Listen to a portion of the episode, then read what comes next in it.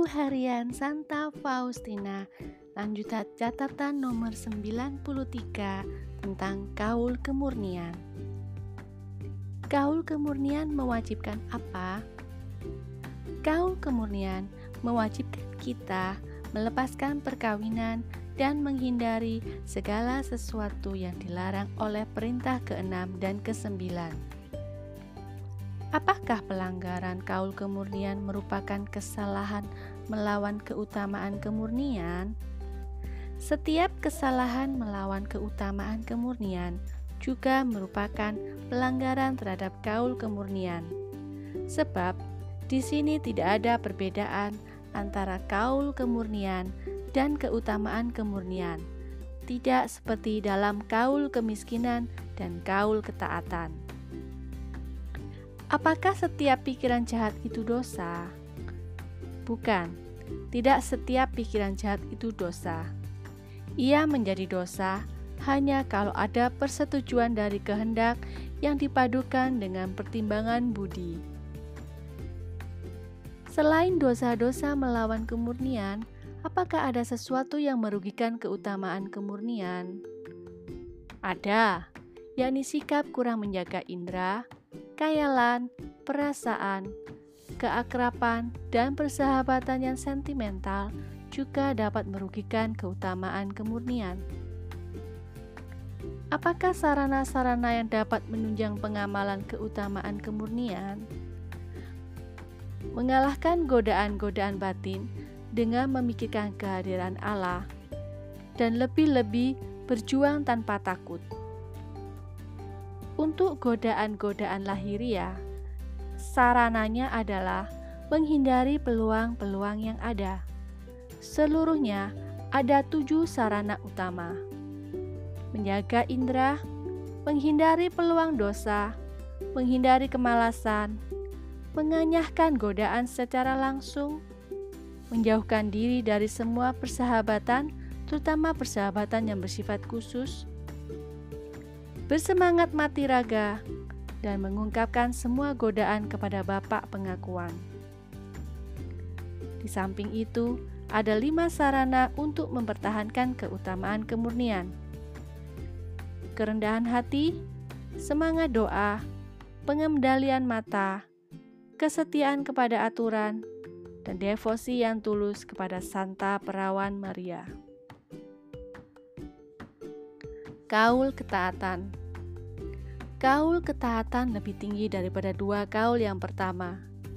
Sungguh, kaul ketaatan adalah suatu kurban, dan ia lebih penting karena ia membangun dan menjiwai tubuh religius.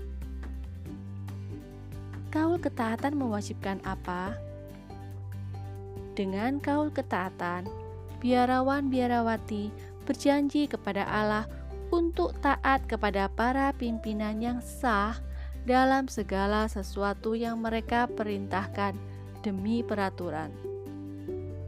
Kaul ketaatan membuat biarawan-biarawati bergantung kepada pimpinan atas dasar peraturan-peraturan sepanjang hayatnya dan dalam segala urusannya. Seorang biarawan-biarawati berdosa berat melawan kaul ketaatan setiap kali ia tidak taat kepada peraturan yang diberikan atas dasar ketaatan dan peraturan-peraturan. Keutamaan ketaatan Keutamaan ketaatan lebih luas daripada kaul ketaatan. Keutamaan ini mencakup ketentuan dan peraturan dan bahkan nasihat-nasihat para pimpinan. Apakah keutamaan ketaatan diperlukan oleh seorang biarawan-biarawati? Keutamaan ketaatan sangat diperlukan oleh seorang biarawan-biarawati, sehingga kalau ia melakukan perbuatan-perbuatan baik yang bertentangan dengan ketaatan, perbuatan itu menjadi tidak baik dan tidak ada pahalanya. Dapatkah manusia berdosa berat melawan keutamaan ketaatan?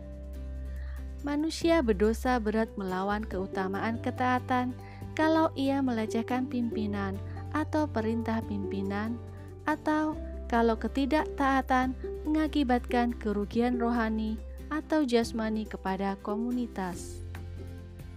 Kesalahan-kesalahan apa yang membahayakan kaul ketaatan? Curiga terhadap pimpinan, atau menyembunyikan rasa antipati terhadapnya, menggerutu dan mengecam, malas dan lalai. Tingkat-tingkat ketaatan memenuhi perintah dengan tulus dan sempurna. Ini disebut ketaatan kehendak. Kalau kehendak menorong budi untuk tunduk kepada nasihat pimpinan. Sehubungan dengan ini, untuk menunjang ketaatan, Santo Ignatius menganjurkan tiga sarana. Selalu melihat Allah dalam diri pimpinan, siapa pun dia. Membenarkan perintah atau nasihat pimpinan. Menerima setiap perintah sebagai perintah dari Allah tanpa mempertanyakannya atau menimbang-nimbangnya. Saran umum kerendahan hati. Tidak ada sesuatu yang sulit bagi orang yang rendah hati. Buku catatan harian nomor 94 Oh Tuhanku, nyalakanlah hatiku dengan cintamu, supaya semangatku tidak menjadi lunglai di tengah badai, penderitaan, dan pencobaan engkau tahu betapa lemahnya aku. Cinta dapat mengerjakan segalanya. thank you